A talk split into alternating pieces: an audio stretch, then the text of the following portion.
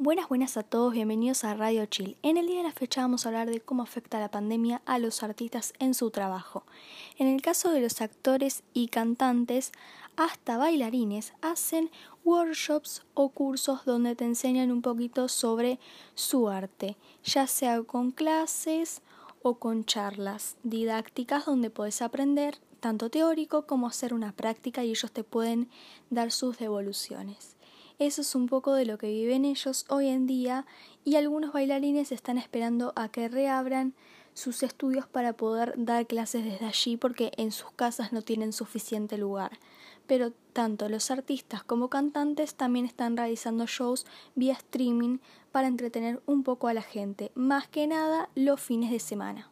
Muchísimas, muchísimas gracias a todos por habernos escuchado y nos vemos muy prontito en otro programa de Radio Chill.